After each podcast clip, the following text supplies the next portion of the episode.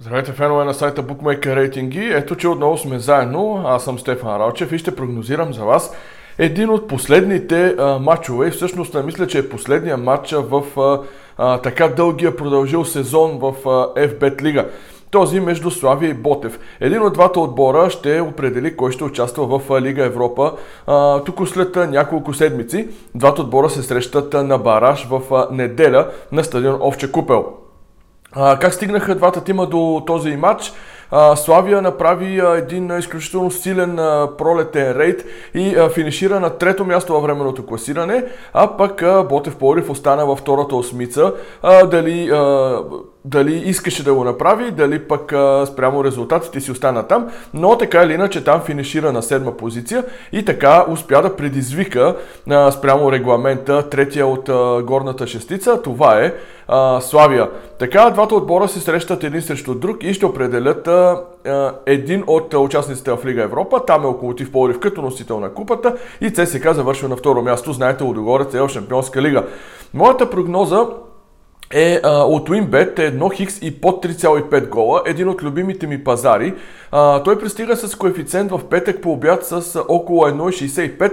А, мисля, че един добър коефициент не е нищо изненадващо или а, високо като ставка, но може да го а, играете. За мен е почти над 90% сигурно, тъй като и двата отбора не са никак атрактивни от към отбелязване на голове и двата отбора имат а, особена слабост в а, това отношение.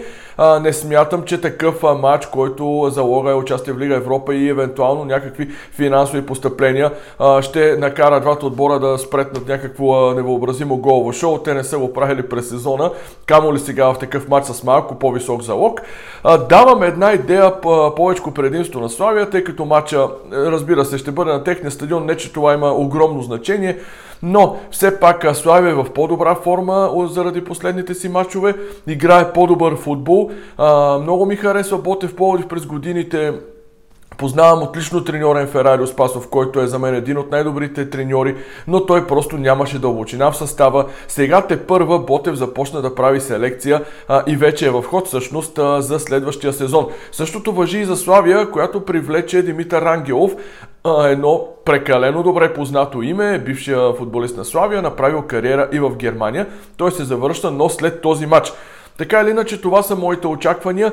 Мисля си, че Славия, това, което направи като а, финален штурм, като добро представене, ще иска да го затвърди, печелейки този матч, иначе един вид леко се обезмисля тяхното трето място, а, докато за Ботев там нещата имат далеч по-генерални и кардинални неща за решаване. Първо около строежа на стадиона, второ думите на Георги Самойлов, който каза, че се оттегля като собственик, всъщност като главния, основния човек в управлението а, и на негово място може би ще дойде а, ново лице, а, макар и той да заяви, че ще остане в управителния съвет.